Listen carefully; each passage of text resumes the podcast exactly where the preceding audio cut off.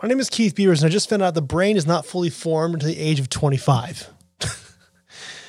that really explains that thing I did. It was in 1990.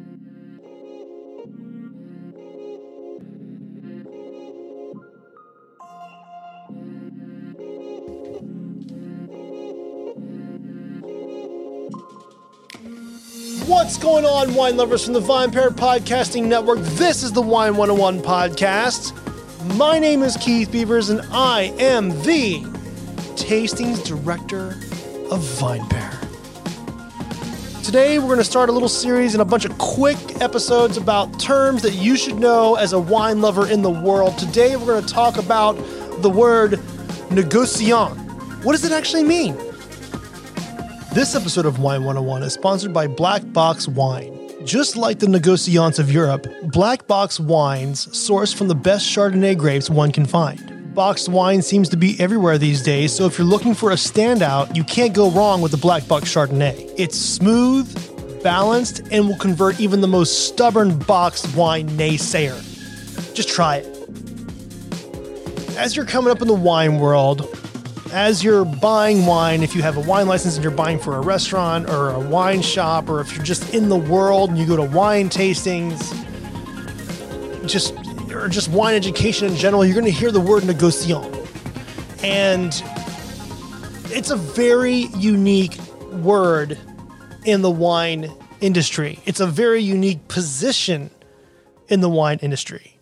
And it's actually for a long time was extremely important in the wine industry, but it's kind of not as important as it once was, but still kind of is. It's a little bit weird and gray, but we're going to get into it.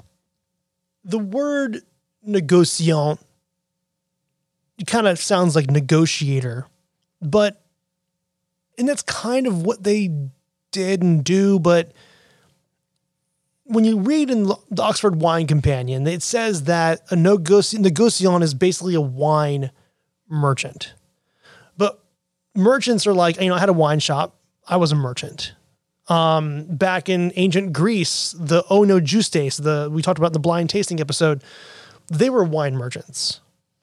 During the Middle Ages or the medieval times of of of Britain, there were wine merchants, but they were called vintners. But it's in France and the word négociant that the that it's split up a little bit. And the word is mostly tied to Bordeaux and Burgundy, where the popularity of these places became to the well, we got to the point where there was so much wine being made that this sort of position of a négociant would actually buy up either surplus or an eventually not surplus, but just with contracts, either grapes, must, or wine, and they would either vinif- crush and vinify, vinify, or just bottle wine to be sold under their own labels. And this was fine for the producers because they were making money on it and maybe they weren't making their own wine, maybe they were for their local village or something like that. But the negociant would take that juice in, or wine and distribute it across Europe. This became a thing in Italy as well. It happened in Barolo, Barbaresco, and eventually throughout the world. And the negociant became the middleman of the wine industry. It became a very, very, very important part of the wine industry.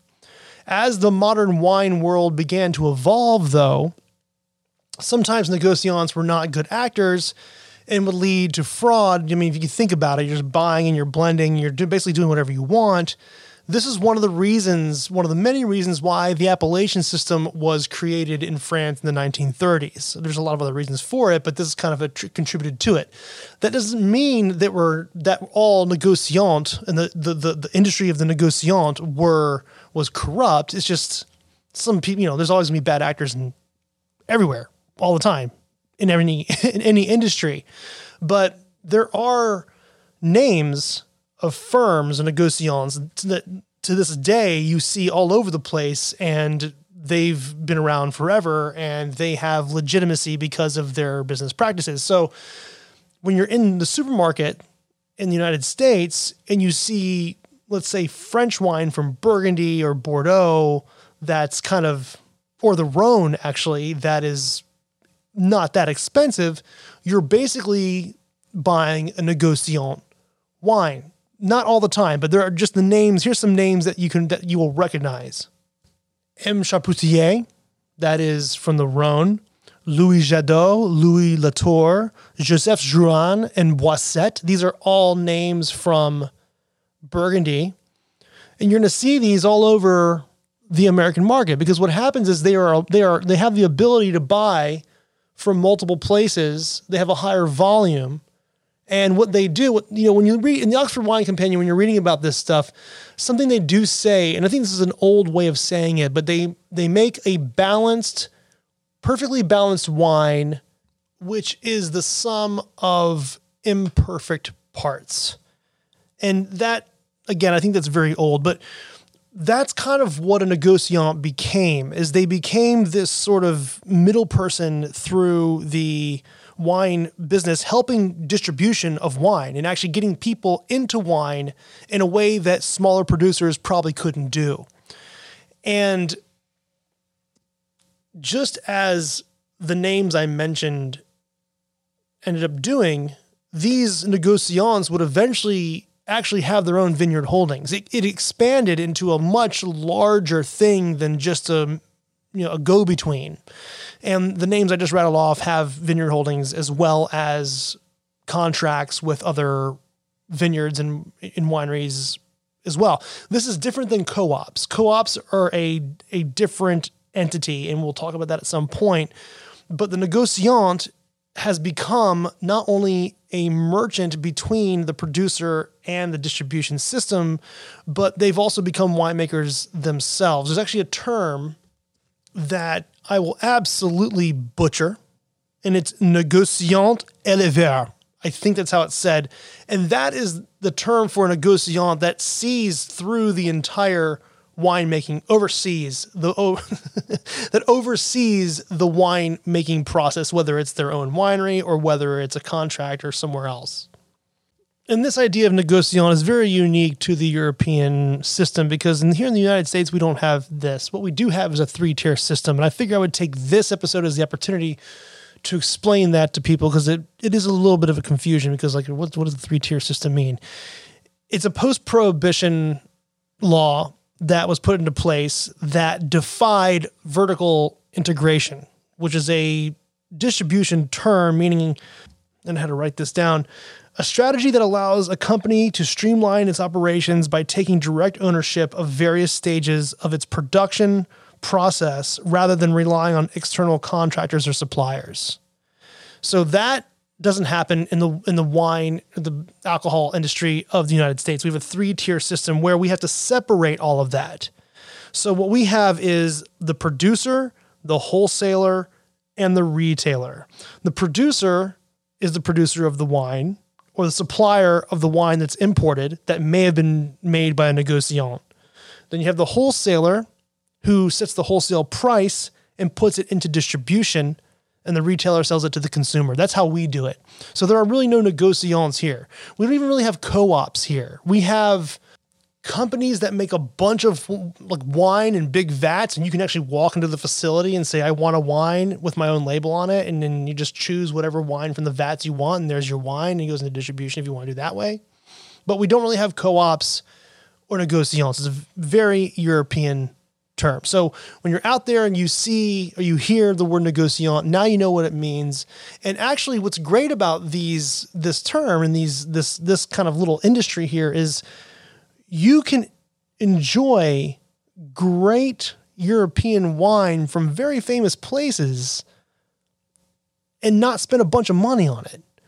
These these uh, negociant initial negociant brands like Louis Jadot, Latour, and Chapoutier, their their role, like I said earlier, on the um, especially on the American market, is it's a way for us to get into certain wines, and then we either go from there or we continue just with the negociant companies' brands. I mean, these the the, the cool thing is also as these negociant brands have evolved, they also have some of their higher end wines that they offer as well because they have their own vineyard holdings.